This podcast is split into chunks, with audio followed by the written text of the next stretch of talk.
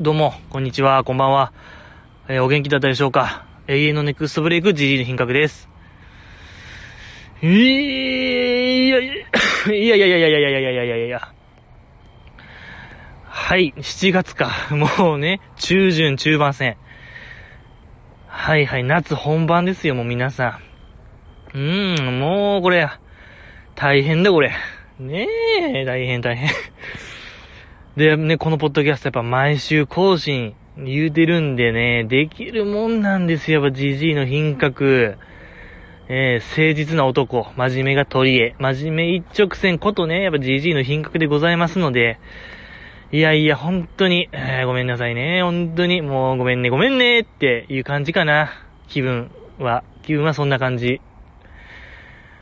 ねえ、まあまあまあ、はぁねえ、やっぱり、まあまあ頑張っていきましょうよね、皆さんも。頑張っていきましょうよ。頑張っていきましょうってことでね、あのー、怪奇現象の話していいです？結構これのから今から話す話は、結構もう刺激が強いから、あの、心臓の弱い方とかね、そういう持病を持ってる方とか、妊婦さんとかはちょっともう聞いたらまずいかもしれないですね。僕は責任取れないぐらいちょっと怖い話があるんですけども、よろしいですか？もう妊婦さんと、そういう心臓の弱い方はちょっともう今日は、ありがとうございましたということでね、また来週お会いしましょうということで、はい。さよなら。もう大丈夫ですね。もうさよならって言ったんで、話しますけども、あのーこの前僕漫画喫茶行ったんすよ。隣町のね、やっぱ田舎なんで僕の町。隣町の漫画喫茶行って漫画読んで、結構おったね、6時間、9時間ぐらい。ずーっとこう、キングダム読んでまして、えー、キングダム読んで読んで、あ、面白かった、思うて、何時ぐらい？も深夜1時とか2時ぐらいに店出て、で、やっぱ面白いな、キングダム思うて、えー、ちょ、こっから話すのはね、時効にもならない。この前あった話、まあ、お酒を買いまして、コンビニで。チューハイ買って、飲みながら帰ってたんですよ。これギリ、まあね、ご時世的にアウトやんねんけどね、アウトなんですけども、これほんとごめんなさい。まあでも一人やったし、うん、堪忍してほしいな、僕一人やったって。うーん。あの、やっぱ彼らみたいな、東京にいる彼らみたいなんとはちょっと違うと。ごめんなさい。わけが違う。はい。ね、やっぱ彼らはね、複数人で路上で、なんか座って飲んでる。もう本当に目も当てられないような彼らで、やっぱ僕は一応歩きながら、もうほぼ一緒かでもね、なんか彼らとは違うぞって今声高に言ってますけども、まあ、ジャンルで言ったら一緒ですね。カテゴライズしたらまあ一緒ですけども、まあちょっとそこは目をつぶっていただいてほしい。まあまあでもね、まあいないから、まあ、えーまあそっかまあ、うん、まあね。まあまあまあまあまあ、反省。ちょ、なかなか本題いけないですけども、えー、だから、コンビニでお酒買って、飲みながら歩いて帰ってたんですよ。自転車押しながらね。で、片手で自転車押して、片手でこう、お酒飲みながら帰ってて、で、イヤホンつけて帰ってたんですよ。もう、キングダムの世界に浸ってたんですよ。で、まあ、国道から、えー、結構近道しよう思って、住宅街、ぐっと入って、ちょっと狭い住宅街入って、テクテク自転車押してたんですよ。で、歩いてたら、後ろから、もうハイライトの車が、バッとこう僕を照らして、あ、車通んねや思って、ちょっと脇に歩いて、車が通りやすいように。で、ど、どいて歩いてたんですよ。でもなかなかこう、車が追い抜かへんのですよ、僕を。あれ？と思って。で、まあ、めちゃめちゃハイライトで、僕をこう、ピンスポットでバッと当ててるような感じかな。で、全然なんか通り過ぎひんな思って。10メーター歩いても20メーター歩いても全然、あの車は追い抜かへんわけですよ。で、や、何これと思って。この、僕歩いて結構トロいですよ。歩き、トロトロ歩きで追い抜かへん。徒歩よりも遅いスピードで車が僕を照らしてる。これトラブルやん、もう。トラブルというかもうなんかやばいやん、これ。何か、トラブル始まるかもしれへんな、思って。狙われてるのかもしれへんな、と思って、この後ろの車に。ええー、と思って。いや、でもここでなんか、ちょっと振り向いたりでもしたら、その後ろの車の人にちょっとなんか因縁つけられたりとか、なんかイチャモンつけられて、マジでなんか危ない目に遭うかもしれんと思って、絶対これはもう振り向いたらあかんぞと、じじいよ。もう死んでも振り向くな、前向け、前向いて歩けよって自分に言い聞かして、もうでもドキドキしてるわけですよ。何これ。で、まあ、ずっととぼとぼ歩いてるのにまだ後ろは僕を照らしてる。やばーと思って、どうしようどうしようどうしよう。って思いまして、いや、で、よくよく聞いたら、僕その時イヤホンしてたんですけど、後ろのその車から、ガンガンなんか、ウーファーで曲流してるんですよ。なんか、ABEX、ABEX 系って言ったらあれですけども、なんか、まあなんかでも、そういう感じの、何、何とは言わんというか、まあ、ABEX 言うたけども、うーん、なんかそういうね、わかるでしょ？言わんとすること。が、ガンガン、住宅街、こんななるかっていうぐらい、ガンガン鳴らしてて、なんかズン、ズン、ズン、ズン、なんか聞こえる。僕、イヤホンしてたんですけど、その時。なんか音楽聴きながらやったのにもかかわらず、聞こえるってこれ、相当やばいぞと、この住宅街で。なんやねん、この後ろのやつ。めちゃめちゃやばいやつやんと思って。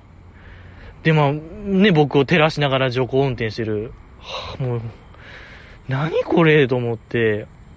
でも、かん、まあでも、とぼとぼ歩きながら、ゆっくり歩きながら、振り向かずに、歩きながら、まあ頭だけはフル回転で、どうしようと思ってなんかトラブルあったら、まあ、でも一応こっちはお酒飲んでるから、まあこっちもやっぱなんか吹っ切れるというか、狂ったふりをすれば、応戦できるかなとかいう、強靭カードちょっと手札に入れたりして、これ切るかとか、でも強靭狂った人間ってどうすればいいんやろうとか、そう役作り的なもん始まって自分の中で。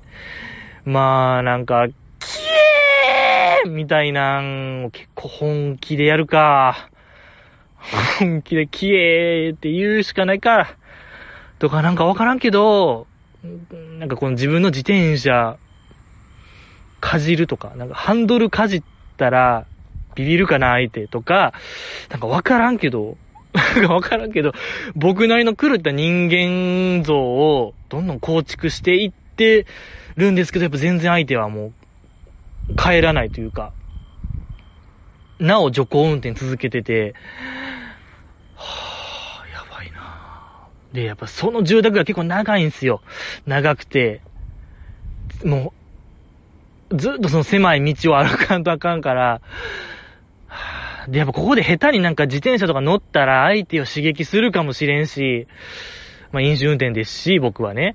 あー、歩くしかないか、思って。いやー、どうしようどうしよう。もう嫌やなと思ってたら、あの、たまたまパトカーがこう反対の方から、反対車線の方から僕の方来て、あ、助かった。もうよかった。よかった。きえーって言わずに済んだ、思って。ああ、よかったよかったよかった、思って。まあ、なんかこれでなんか、まあ、解決するでしょうと思って。で、僕、パトカーが僕の方を通り過ぎた後、ちょ、どんなやつが乗ってたか、後ろの車、ちょ、見たろう思って、その振り向き、あの、パトカーが通り過ぎざまにね、見ようと思って、通り過ぎた瞬間、僕後ろ向いたら何にもなかったんですよ。怖ないですか？僕、こう、一体何に僕は照らされてたのか。いや、でも間違いなく照らされてましたね、僕は10分ぐらい。で、後ろの方からズン、ズン、ズン、ズンっていう、ウーファーの音聞こえてた。あれは一体何だったのか。まあ、僕が導き出したのは、ヤンキーのお化けちゃうかなと僕は思うんですけどね。僕的な解釈。ヤンキーお化けにちょっと狙われたというか。うーん。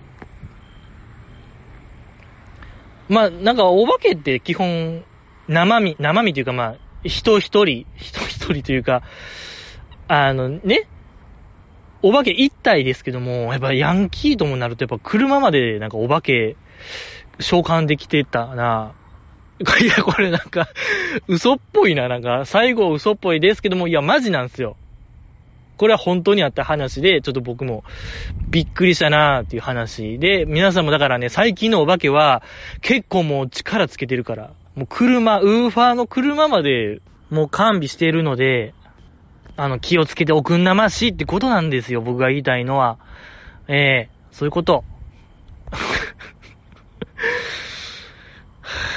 いや、まあね、お酒飲んでいいですか？お酒飲もう。ポッドキャスト限界集落。あの、ポッドキャスト限界集落とは、えー、元、乃木坂46、松村さゆりさんがね、出演された、主演になった、なられた、東京ワイン会ピープルからのこう引用でございまして、まあ、作中ね、マッチュンがこうお酒を飲んで、その味をこうね、的確に、いや、ほんとセンス抜群の例えで、あの、みんなからこうね、ええやんって言われる話でございましたけども、いや、僕もね、そうなりたいなと思って、僕もね、お酒が好きなんで、お酒を飲んで、その味をこう、坂道メンバーで例えようやないかっていう企画でございまして、で、今日飲むのが、ストロングゼロのダブルパイナップル。こちらをいただきたいと思います。いただきます。いいねー。うわー、美味しい。いいですね。美味しいのよ。いやー、常夏、パイナップルはいいんですよ。うん。いや、これも完成度高いんですよね。そう。この完成度の高さとやっぱ常夏感。ここなんですよね、皆さん。ほんま、パイナップルを忠実に。いや、ほぼこれも、あの、缶詰パイナップルと一緒よ。パイナップル缶詰のあの汁と一緒ぐらいの、もう、ほぼパイナップル。うん。これは美味しいのよね。まだ完成度の高さをね、言えばいいのではないかなと思います。完成度も、いくちゃーんいくちゃーん。やっぱいくちゃんの完成度。うん、このやっぱ、唯一無二感。うん、唯一、うん。いくちゃーん ええやっぱこう、アイドルの枠にはもうはまらないぐらいのやっぱ完成度なんで、ち、ちゃうなまあまあまあ、いっか。いくちゃんにしましょう。皆さんもね、これ飲んで、ぜひこう、いくちゃんを感じてほしいってわけ。ああ、ちょ、やっぱこの前やっぱチンキン聞いたんで、ちょっとやっぱそういうテンションになっちゃいましたね、今。っていう話なわけ。まあまあまあ、ちょうど今都市伝説モード入っちゃいましたけども、あのー、いや、飲んでほしいなと思います。で、お酒は二十歳になってからってことで、これは本当にもう、約束で、本当に約束厳満でお願いしますよ、皆さん。いー一番嫌いもう、お酒飲んでる10代、高校生が、いい、ほんと、ほらもうパトカーも出動よ。こればっかりは。やっぱもう僕のなんか思いが届いたよ。うん、警察に届いた。嬉しいわ。大阪府警に届きました。やりましたね。本当にもう、パトカーも出るよ。10代お酒飲んだらもう夏休みシーズンやけどももう絶対ダメ。麦茶、麦茶、麦茶。麦茶と、あの、えー、チェリオ。どっちか。君らはどっちかよ。10代の高校生、中学生は。もう、高校生ね。高校生はもう、チェリオか、麦茶。よろしくお願いしますってことで。乃木坂ちゃんの話しましょうよ。ねえ。えー、今週がね、マッチュンの、えー、卒業企画最終章、マッチュンのやりたかったこと、やろうやの企画でございましたけども、いや、一番、本当にこれはね、いや、一番面白かったですね。うん、もう、混じりっ気なしで、一番良かったですね。うん。まあ、何言ってましたか。えっと、タイムカプセルね、そう。タイムカプセルは、あれか。去年のね、46時間テレビでもマナッタンがやりたい言うてましたけども、もう実現、それも実現されてましたけども、よかったのよ。あの、プロフィール帳を入れてね、入れようや、みたいな。今のプロフィールを入れて、10年後見たら楽しいな、言うてましたけども、ありましたよね、プロフィール文化。皆さんありましたか？ジジイの時代はありましたよ、プロフィール帳文化。えー、それこそ女子がやってましたけども、ほんまに僕には回ってこなかったですね、その、プロフィール、書いて書いてってなんか、言うのは見かけてましたけども、ほんまに僕の方には誰一人僕のプロフィールを知りたいという思う人間はいなかったですね。それを思い出しましたもん。あったなぁと思って、それも。うん。なんか将来、なんか総理大臣になってそうなのは、みたいな質問のやつ。あっ思ってね、悲しくなりましたね、同時に。懐かしいと同時に悲しくなって、ちょっとだから僕はここで、一回一時停止しましたね。一回一時停止して、ちょっとインターバル挟まんだあかんぐらい、なんか、来ましたね。ええこう、ほんまに掘り起こされたね、あの感情。あの時の感情。ええでしたけども、まあまあよかった。素晴らしかったよ。で、まあ、そうね、あっこ、ううーん。そうね。まあ、あ、あの、マッチュンの、そのプロフィール、生年月日が内緒だよ、みたいな、内緒年の8月みたいなの書いてましたけども、やっぱね、うん、年齢をいじるのってどうかなってやっぱ思いましたもん。そのマッチュンの卒業ライブの時もアスカちゃんがいじってましたけども、なんか、うん、その年で、ブリブリってどうなんとか、確かそんなんでしたっけ？まあ、そこで、マッチュンがほんまになんか、何、何言うてもええけど、年齢だけは NG みたいな 言ってましたけども、いや、マジでそうなんですよね。やっぱ僕も一緒。マッチュンと同世代やから、なんかわかるよ。うん。僕もやっぱ心当たりがあると言いましょうか。僕もやっぱ小松さんから、まあ、ね、一緒にこのポッドキャストやってた小松さんもね、よーじじいの年齢いじってました、あの人。何をそんないじるかっていうぐらいいじってましたから、やっぱね、悔い改めてほしいですね。あれを見て小松さんも。一回こう背筋をシャンとしてほしいなと思いましたよ。えー、やっぱりね、良くないよ。そこは。年齢いじるの良くない。うーん。良くないね小松さん。本当に良くない。ねえ、もう反省してほしいところですけども、あとはまあなんか将来は山に住むか、じゃあ田舎に住むか、都会に住むか考え中だよ、みたいなんでしたけども、そこで、マッチュンが、ま田舎やったら海側に住みたいみたいな時に、カズミンが、その土地があるから買ってほしいみたいに言ってましたけども、やっぱこれですよ。いや、やっぱ小松さんにやっぱ聞きたいな、これも。彼はやっぱそういうね、何やったっけなんかほ、あの、ナナミンか、橋本七海さんのね、あの、映画、悲しみの忘れ方の時、えー、お、えー、北海道のその家族に家を建てたみたいな話がありましたけども、その時やっぱ小松さん教えてくれましたもん。なんぼの、なんぼのなんぼやみたいなん教えてくれたんで、やっぱ彼はそういうの詳しいから、うん、やっぱまた彼に聞きたいですね。カズミンのその房総半島にあるお家は、どれぐらいの価値があるのか、えー、やっぱ彼は本当にもう宅建やろう、宅建やろうかもしれない。ええー、やっぱそういう土地転がし、土地転がし人間でもあるんでね。うーん、お伺いしたいなと思いますけども。いや、よかったですね。やっぱ夢広がります。ねえやっぱカズミンと近所になりたいよ。うーん、夢広がるな。いいですね。とか、まあ、あとはどうですか？あの、ツイッターの公式、乃木坂工事中公式に全員分のあのプロフィールアップされてましたけど、皆さん見ましたか？あっこ。あっこよかったのよ。見てほしいのよ。あっこが本当によかったんで。あの、特によかったんが、アスカちゃんのやつかなアスカちゃんの将来の夢は、まだ考え中だよって考え、書かれてたあれ。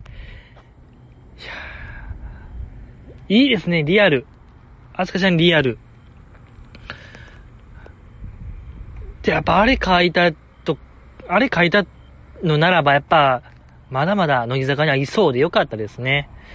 えー、卒業の心配なしっていうのが確認できてよかったし、あとは、カズミンのなんか好きな言葉とかもよかったですね。なんか、いいね最高美味しいみたいなの書いてた、カズミンっぽさが出ててよかったので、やっぱみんな見てほしいのよ。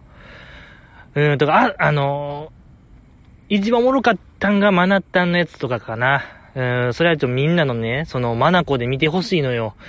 えー、メンタマで見てほしいなと思いますけども。あとはそうね、うーん、絵描くやつ？に、えー、10年後の？どんなになってるかなっていうのを、えー、メンバー書き合いっこしてたやつかな。バナナマンもマジでね、やってましたけども。まだあの、シタラーさんの絵のタッチが良かったですね、あれ。アスカちゃん書いてましたけども。ああ、その、まあ、起業して成功してるみたいな。で、ビル5棟持ってるみたいな。あの、ビルの描写良かったですね。うん、あの、ちょっと斜めに書いてるあれ。いいんですよ。よかった。やっぱ、設楽の男として、やっぱあれは良かったんですよ、皆さん。見てほしいのよ、やっぱ設楽さんの映画良かった。はいはい。でね、アスカちゃんが欲しい言うてましたけども、あの映画。いや、僕の方が欲しいんちゃうかな。うーん、おそらくね。いや、きっとかな。きっと僕の方が欲しいでしょう。あとは、あとあれそう、みんなこう輪になって変えてたから、ちょっといつもとは違う。もうカメラさんも、なんていうんかな。あの、やっぱ普段とは違うカメラの角度が良かったですね。えー、やっぱいつもはこうセットを撮ってましたけども、今回はもう、ちゃんと撮れるように、その、カメラももうセット側におるみたいな、あれがいいんですよ。今までなかったよ、あれは。ええー、あの画角は良かったんですよ。革命でしたね、あれ。良かった。ええー、あとは、そうね。まあ、そう、みなみちゃんとは、あの、まなったのね、まさか同じ、なんていう10年後、二人それぞれ書いてましたけども、あの何、お、おくるみ、おくるみ？なんていう？まあ、赤ちゃん抱いて、赤ちゃん抱いてる姿をか、い、書き合ってましたけども、あの偶然も良かったですね。良かったですけど、な、うーん。なんかでも芸能界で大活躍してるみたいなんがなかったんが結構意外でしたね。みんななんか、なんかの社長になってるとか、なんかそういうのが多くて、あんまなんか芸能界にそこまで固執してないというか、のが印象的でしたね。いくちゃんぐらいちゃいます？日村さんが書いた、あの、ま、テレビかドラマか、舞台かわからんけども、ま、どっかで歌ってるやろ、みたいなあの絵ね。強烈な絵。ぐらいか。でも、アスカちゃんが書いた、設楽さんよかったですね、あれ。うん。日村さんの入れ歯を持ってるみたいなやつ？うん、入れ歯着脱芸を見たいですね。設楽さんも、わかった、こういう風になるわ、みたいな言ってましたけども、いや、楽しみよ、10年後のバナナマン。ええー、日村さんの入れ歯着脱芸がね、お披露目あると思うんで、まあその日を楽しみに僕もね、過ごしたいなと思いますけども、とはそうですね。ぐらいですか？うーん、ぐらいか。で、縄跳びか。大縄跳び成功してました。ありがとうございます。えー、もう関係ない。僕はあんま関係ないけども、もうありがとうございますって気持ちですね。嬉しかったよ。し、やっぱあの、ひ、なんか出てましたね、個性があの飛び方に。あのやっぱひなちまの全力ジャンプ。そうそう。設楽さんがもう、とにかく高く飛ぼうぜみたいな、桃を上げていこうぜみたいな言ってて、誰よりも高く飛んでましたね。ひなちまの桃がすごかったもん。ええあんな46回ジャンプできるひなちまの底なしスタミナもね、これ注目してほしいのよ、ほんと。幕の内一歩と一緒よ。もう、無尽蔵のスタミナ。ええ12ラウンドフルで戦えるらしいからね。よかったのよ。えー、っと、あとは、とかやっぱりこう、マナッタン、ちょっとやっぱやばいなって思う箇所ちょこちょこありましたし、いや、よかった。よかったのよ。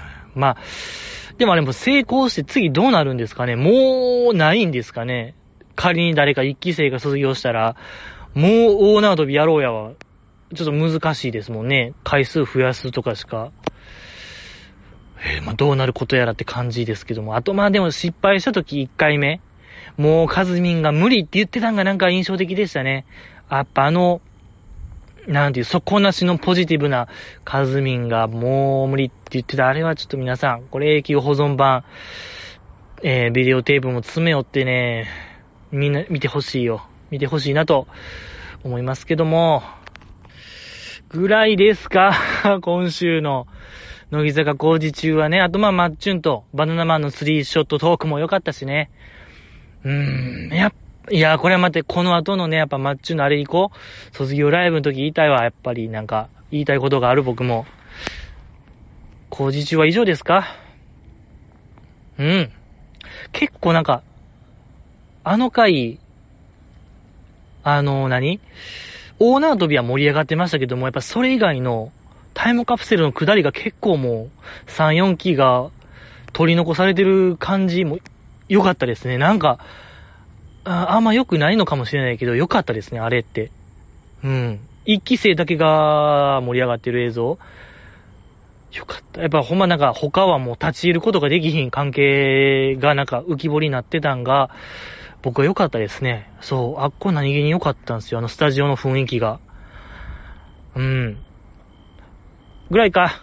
ぐらいか。ぐらいかっていうね。いやいやぐらいですね。はい。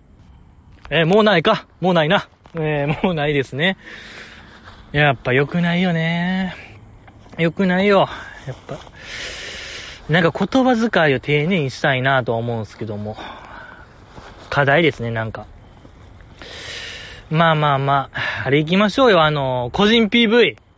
えー、今回のね、ごめんね、フィンガーズクロスド、特典映像が、なんと、なんとなんと個人 PV 全員分ということで、やっぱそれを記念して、こう、ジジイの品格がランキングをつけまして、それをこう発表していきましたね、先週。えー、10位から6位かな。激動のランキングでございましたけども、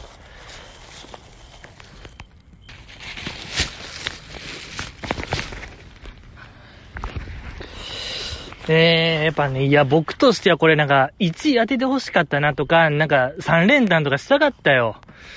うーん。なんか、商品あげたかったですね。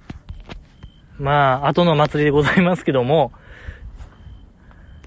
皆さんはどれが良かったですか？皆さんの1位とかさ、トップ3ぐらい教えてほしいなと思いますけども、えー、誰もね、教えてくれない。えー、悲しい。いや、ほんともう僕としては、これはもう、本当に誰も聞いてないと、まあ、おる、おるけども、いらっしゃいますけども、ほんとなんかそこをもう当てにしちゃダメというか、ほんと僕はもうただ、ただ河川敷に来て、この河川敷のほんま虫に、む、虫とか、魚とか、ブラックバスに話しかけてると思った方がもう精神衛生上いいかもしれない。と僕は気づきました。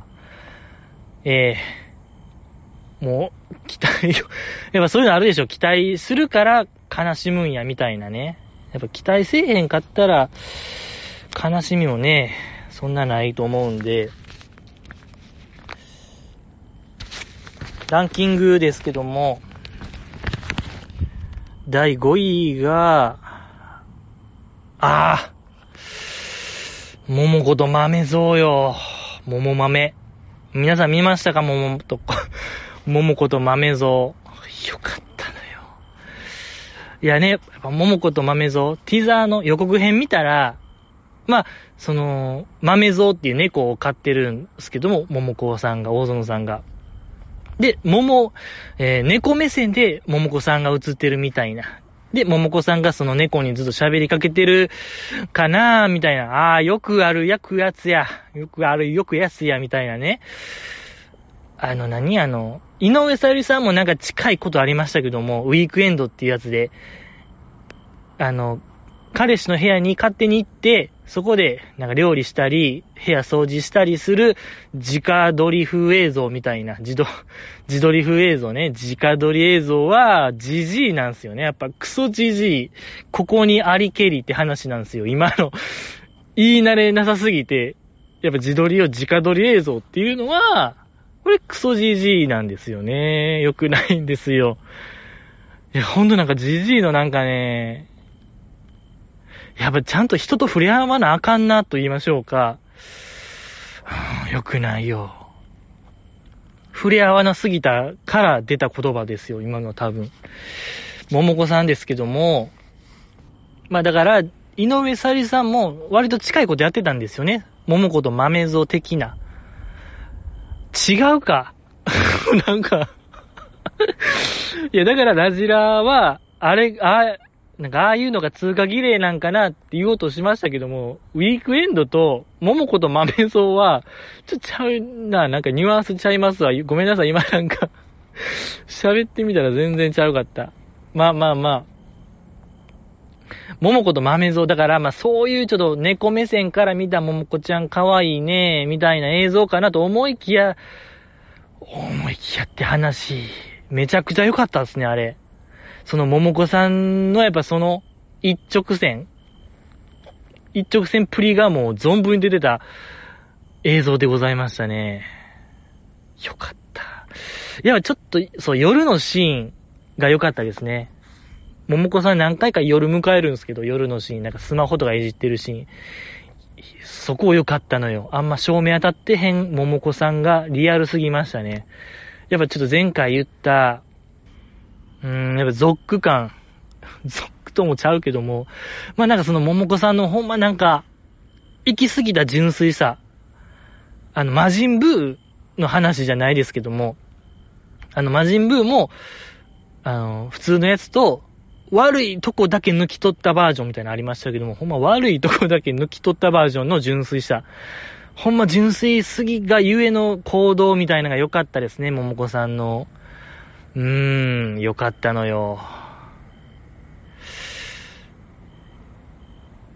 そこの、うーん、まあ、あの作家さんのアイデア勝ちみたいな感じかな。まあ、桃子さんも可愛かったですね、あれ。うん。ほんま役柄ぴったりと言いましょうか。ほんまなんか今回、みんな当て書きのようなお話でしたね。なんか、仕切り直し感というか、乃木坂。今回、その、ごめんね、フィンガーズクロスドでなんか、仕切り直しをしてるのかと思えるぐらい、なんか自己紹介感強めの個人 PV 多いなっていう印象でございましたけども、ももこさん、第5位でございましたけども、で、あ、第4位があれよ。小さなことを一つ、鈴木姉さんのやつ、これちょっと、いやいやいやいやいや。見ましたか？ちょっと皆さん、鈴木姉さんの個人 PV、めちゃくちゃ良かったね、あれ。いや、もう、あやねちゃんの個人 PV 史上、もう一番でしょこれはもう間違いなく。まあ、なんと言いましょうか。前半部分、全くセリフのない、ほんま表情だけで、仕草表情で何があったのかを僕らに教えてくれた、やっぱ演技力の高さ。で、まあその前半部分の一番いいとこが、あやねちゃんが涙流すとこあるんですけど、そのセリフなしで。で、あやねちゃんアップになって涙流すシーン。ここなんすよ。やっぱ今までずっと文字、えー、言葉がなく、セリフがなく、僕らはもうひたすら汲み取るわけですよ。その映像から。何があったんやろ、あやねちゃん。で、顔のアップになって、あ、もうなんか泣きそうな顔になってる。けど、めちゃくちゃ可愛い。この子、とんでもなく可愛い。もう、今が、もう何、キャリアハイと言いましょうか。いや、もうキャリアハイは一生続くのかもしれない。ええまだまだ伸び盛りなのかもしれないけども、今まさにもう過去最高のなんか、ええ仕上げてきてるあやねちゃんを見てほしい。よう見たら、やっぱ、なんか、幼くもあり、あやねちゃんちょっと幼いですよ、皆さん。よく見てほしい、あっこ。よくよく見たら、あやねちゃん幼い。大人っぽいと言われがちですけども、よく見て。で、あれね、結構風が吹いてたから、もう、髪も、ぐー、ぐーってなって、う 後ろに行ってたから、ほんまより顔がわかる映像になってて、そこを見たら、やっぱちょっとね、幼いんですよね、あやねちゃんって。実は。そこの新発見。で、やっぱちょっとやっぱね、日本人っぽくない顔と言いましょうか。あの、分類不可能。ほんまに。もうアジアでもないヨーロッパっぽいさもあり、アジアっぽさもある、えー、もういろんなぽさもある、なんという、ほんまもう、全世界対応してる顔してる、もう、資格のない顔。えー、もうだ、すなわちも地球代表と言える、うん、ほぼ言える、ルックスをしてる。これは可愛い。ってなる映像。でもとにかくやっぱそこの情報量がすごいから、うん、もういろいろこっちもぐるぐるぐるぐる考えて、いや、めちゃくちゃ可愛いね。もうなんやこれって。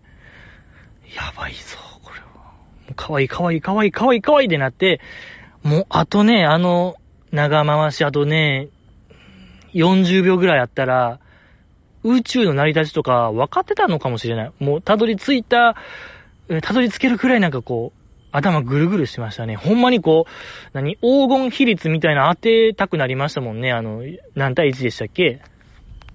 あの、ろ、1対、1対なんとか、6点なんぼみたいなやつ。まあ、あれ当てたくなりましたもん、あの、はい。でもあれ、ぴったりハマりを、ぴったりハマるやつだと僕は思いましたね。よかったのよ。それぐらいなんか、うん、なんかいろんな図式とか出たな、頭の中で。筆算が出たなよかった。ねちゃん可愛かった。うーん、よかったね。まあ、その後ね、なんか、ちっちゃい子供と2、3個と交わして、言葉交わして終わるんですけども、そこでやっぱね、優しさみたいなのもらうんですけども、ちっちゃな。やっぱみんなもね、優しさ共有したいなと僕は思いましたよ。えー、ね皆さん共有しましょうよ、共有。メッセージ送りましょうよ。よろしくお願いします。うわ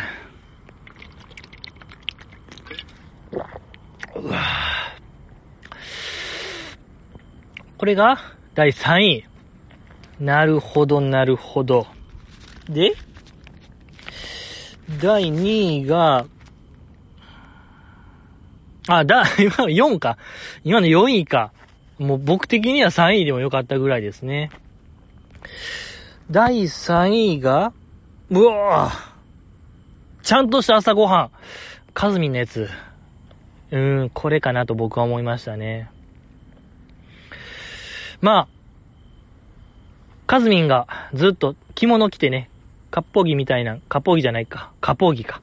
カッポギみたいな着て、えー、朝食、和食のなんか味噌汁とか焼き魚みたいなのをずーっと作ってるのをカズミンがナレーション入れるみたいなやつでございましたけども、そのナレーションが良かったんですよね。まあ、和服カズミンももちろん良かった。言うことなし。言うことなしというか、あの、言うまでもなくね、言うまでもなく可愛かったし、あと、ナレーションの、カズミンのその、言葉の数々が、めちゃくちゃなんか本人が考えたようなフレーズ、ほん、なんか、すごいなと思いました。あ、まあ、あのー、スタッフクレジット見たら、まあ、監督さんが、監督さんが考えてた、脚本監督なんとかって書いてあったんで、カズミンじゃないんや。でもほんまカズミンが書いたと思わせれる、えー、カズミン感溢れるナレーションが良かったんですよ。そこを聞いてほしいな、見てほしいなと思いましたよ。うん。いや、ほんま淡々と作るね、和食が良かったんですよ。あの、マナッタンがね、結構、ナポリタンあっさり作ってましたけども、カズミン結構しっかり作ってました。えー、よかった。それが第3ですか、3位。うん。いやー、まあ、うん、正直僕ね、あの、マイチュのやつと迷ったんですよね。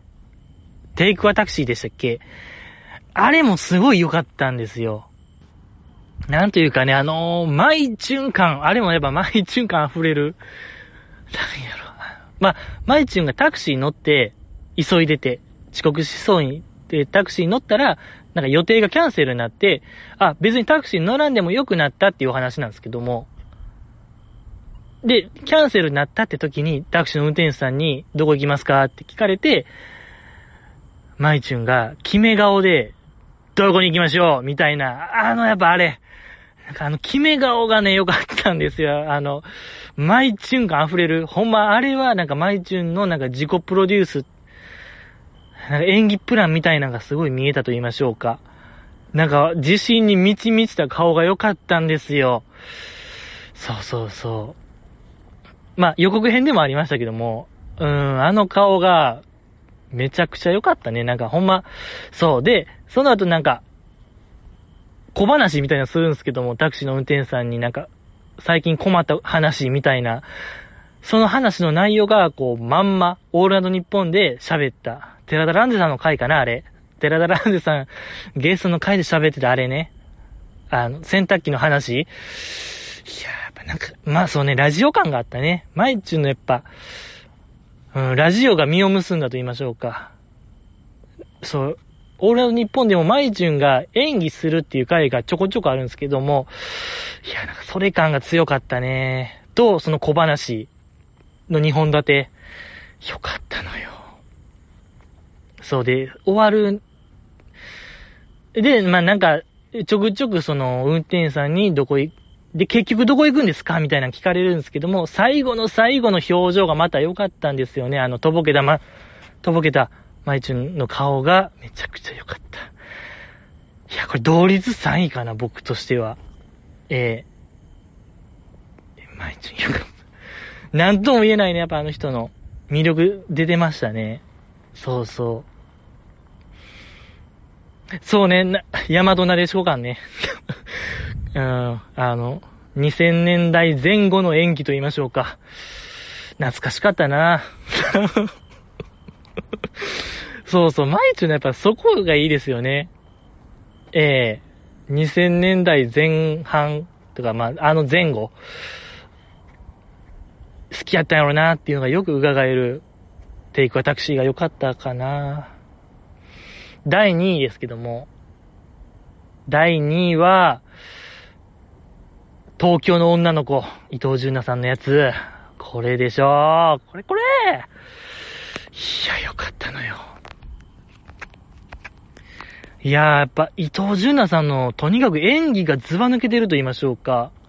やっぱ全員演技してるから個人 PV。良くも悪くもほんまなんか出てましたね。うん、出てた。けどやっぱずんな、まあ、中村玲奈さんもやっぱ上手かった。素人目に見ても上手いなって思いましたし、やっぱずんながやっぱズバ抜けてましたね、あれ。いやいやいや、すごいのよ。で、まあ、ずんながなんか引っ越し作業中に自分の東京から地元に帰るって時に、なんかボロボロのスマホ見っけて、で、電源つけてなんか過去の映像を見返してるんですけども、その過去の映像が彼氏が撮った自分。まあ、なんかその彼氏と同棲してて、その生活がずっと映されてると。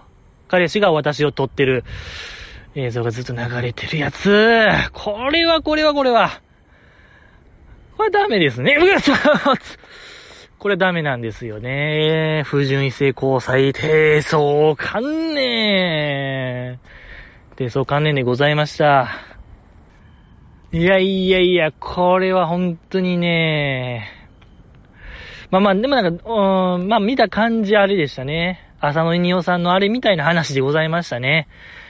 うん、まあ何とは言わないですけども、うん、あれっぽいなあれを思い出しましたね。やっぱみんな思い出したでしょ、あれはね。うん。で、そうね。いや、まあね、あれは、ほんとなんというか、うーん。まあ、いや、その、良かったんが、まあ、そのズンナさんが、彼氏とその住まれへんこと、とある事情で住まれへんようになったから地元に帰る話で、ちょっとこう、総括みたいなのするんですけども、東京とはこういう街だみたいなのがちょっとやっぱこう、乃木坂とダブルと言いましょうか。やっぱその、卒業も示唆しているような、えー、総括が良かったですね、その東京を。総括してるのが良かったんですよ。まあ、あのー、ミリアちゃんもね、そう、結構、その卒業を感じさせる、個人 PV でございましたけども、よかったですね。うーん。いや、ほんまなんか、いい映像でしたね。いい映像というか、きっちり、きっちり映像作品、きっちり映像作品っていうか、うーん、よ、いや、ほんま、うーん、だからほんま演技が、演技すごいなと思いましたね、ずんなの。うん。ぐらいですかに、東京の女の子、帰っちゃった。地元帰っちゃったよ。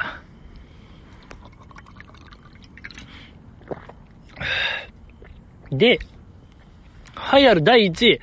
皆さん分かったでしょ？もうここまで出たら。うん。当てよっか。じゃあ、せーので言います？せーの、せーので言ったらいいでしょう。うん。じゃあ行きますよ。で、タイトル、名前でいきますか。タイトル言って名前言いましょう。いきますよ。せーの。言ってないですね。言わんとダメ、言おうかって言いましたもんね、僕だです。いや、ちゃんと言ってください、皆さん。僕は、見えてます、君のこと。今君はポッドキャストで聞いてると思いますけども、僕は君のこと今見てますから、ちゃんとしてくださいよ。もう間違っててもいいから言ってください。タイトルとメンバーの名前。タイトル先でお願いしますよ。いきまーす。せーの。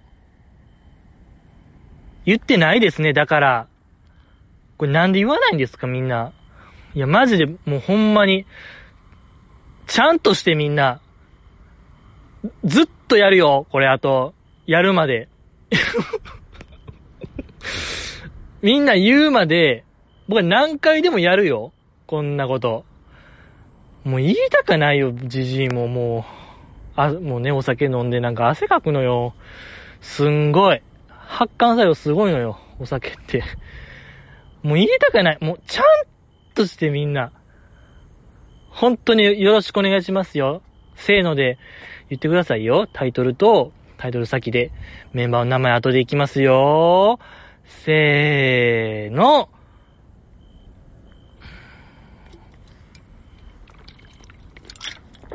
言ってないですね いけないですね いや、これ本当にもあと、まだまだやろうと思ってますよ、じじいは。ねやっぱくどいのが売りなんで、もうええわって思ってるでしょ皆さんも2回目ぐらいから。まだまだ僕は味がするんで、このガム。まだまだ噛んでやろうと思う。まあ、あのー、わかりました。もう もういいですね。じゃわかりました。もう、じゃ次で、ファイナルとさせていただきます。せーの。ババベラビギナー、向井はずき え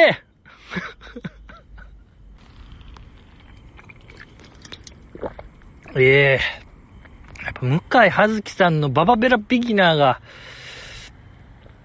僕は一番良かったですね。うん。まあ、ほんま、行動無形で話しながら、こう、人生訓みたいなのが良かったですね。うん。ほんまなんか現代の偶話にしたいと言いましょうか。うーん、なんかこう、道徳の授業とかでもほんま流したらいいのではないかなっていうぐらい、えー、なんかこう学びのある映像でございましたね。なんか知らんけども、向井葉月さんがその、ババベラっていうアイスを売るんですけども、まあ、そのババベラってその秋田の名産で、まあなんか、うん、おばさんがやるその売り子は、大体。おばさんがやるんですけど、なんか知らんけど、向井さんが、自ら、えー、乃木坂向井ですよ。乃木坂向井さんが自ら応募して、んー、売るって話なんですけども。で、こう、バスに乗って、えー、同僚、先輩の方と一緒に、バスに乗って売り場に行って、一人ずつ降ろされて、そこで、こう、販売していくんですけども。で、やっぱその、向かでね、その、撮影した日が雨やったんですよね。そう。で、向井さんがなんか降ろされたのは、なんか人気のないところで、いや、ここやったら、うん、人通らへんやんって。人おらんやん。意味ないやん、みたいな表情をするんですけども、まあでも雨降ってたから、まあその他の先輩とかはなんかどっかの駐車場とかで降ろされてたんですけど、雨降ってたらまあそんなもう関係なくないかなっていう、なんかそこの破綻性もあったんですけども、まあでも、まあでもなんかその人目のおらんところで降ろされて、売らされるんですけども、そこで向井さんがもうおもむろに自分のためにババベラアイスを作るんですよ。その表情がめちゃくちゃ良かったんですよね。ほんま狂気に、狂気性のある。マッチュンがほんま、なんやろ、陰と陽の狂気性な、狂気性の陽ならば、向井さん間違いなく陰の狂気性ええ、そこが良かった。だマッチュンと実は肩を並べる狂気演技ができる女性であるというのがまず一点。で、まあ多分、伝えたかったことは、まあ、腐らずやれよみたいなことをおそらく言いたかったんでしょう。えー、腐らずやったら、まあなんかいいことあるよみたいな、を伝えたかったんですけども、まあ伝えてたんですけども、やっぱそこのやっぱ向井さんしかできない。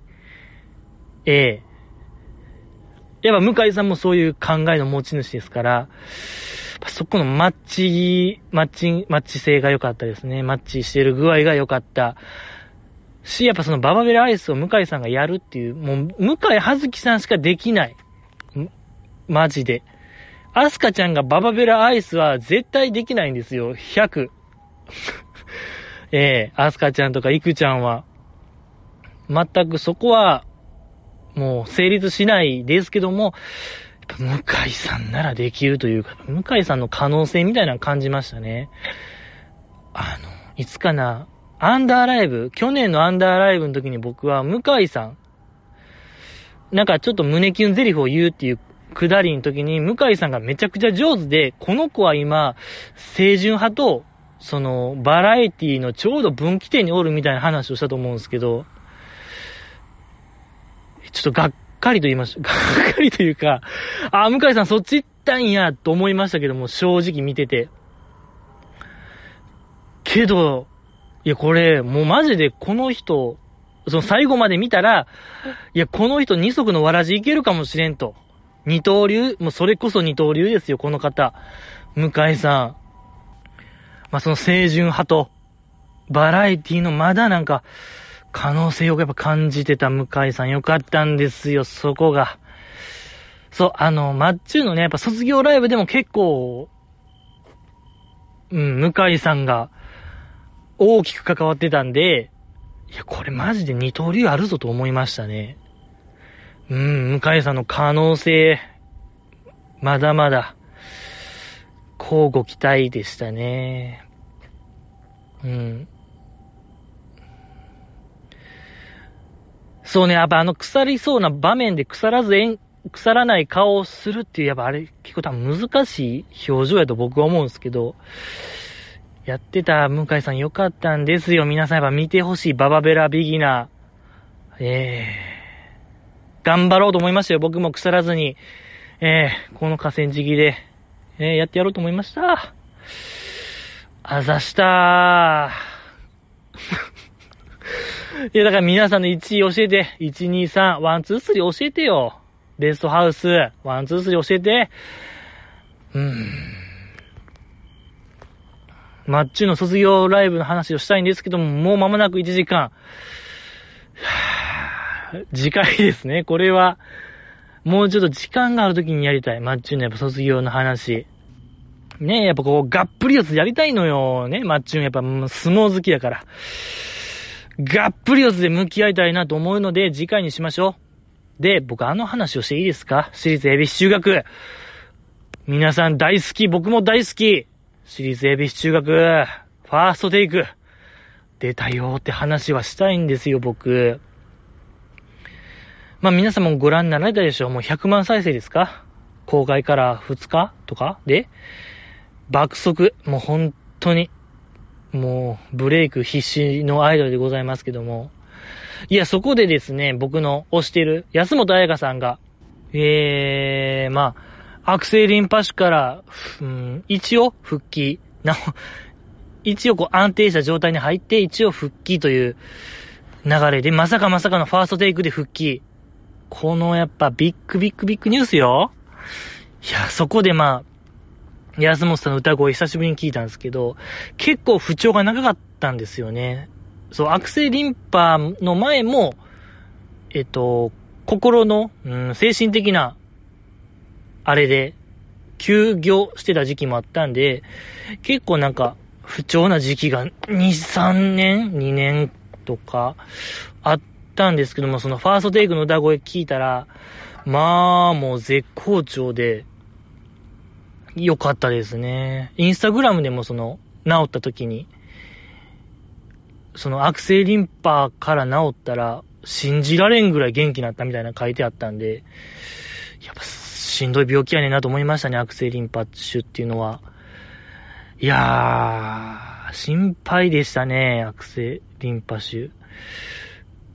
まあ、血液の癌で、その癌で、ステージ1からステージ4まで、一番重いので4で、ステージ1のその5年生存率みたいな、一番軽いのも、ですら5年生存率、85とかでしたっけ ?90 とか85で、いや、10%は生きられへんのって僕思いましたもんね。結構、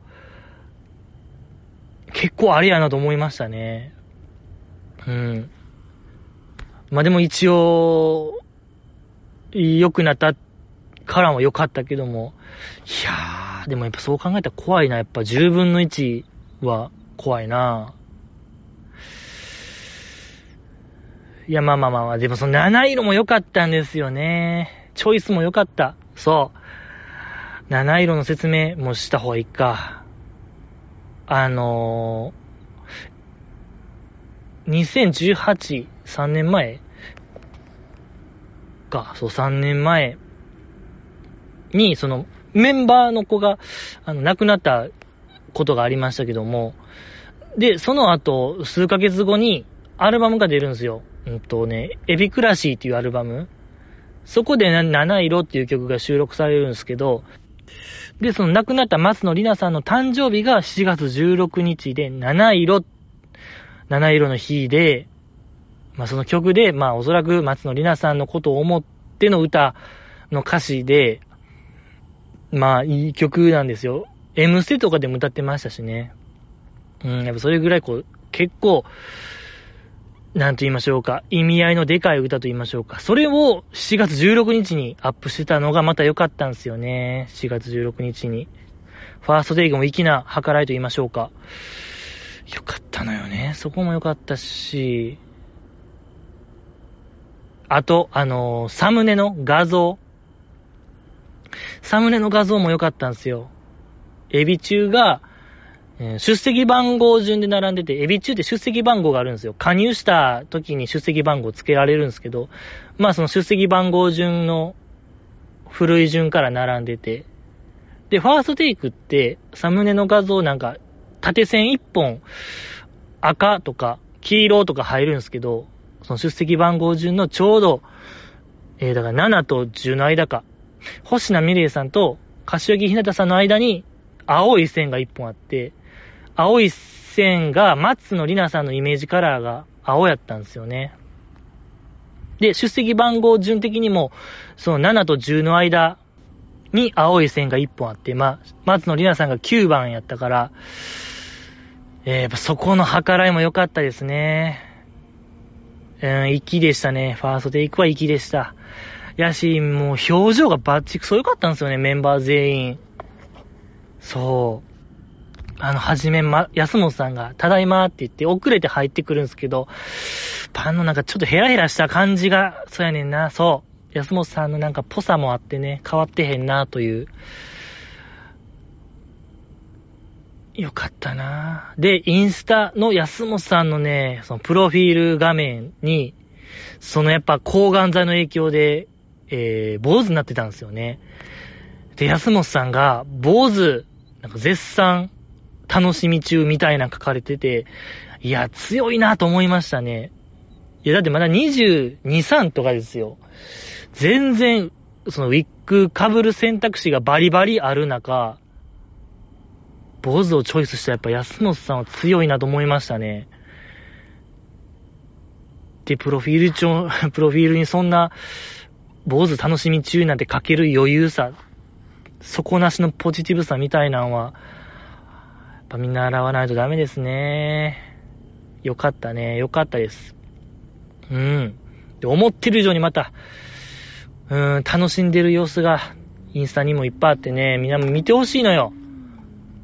見てほしいって話。ええ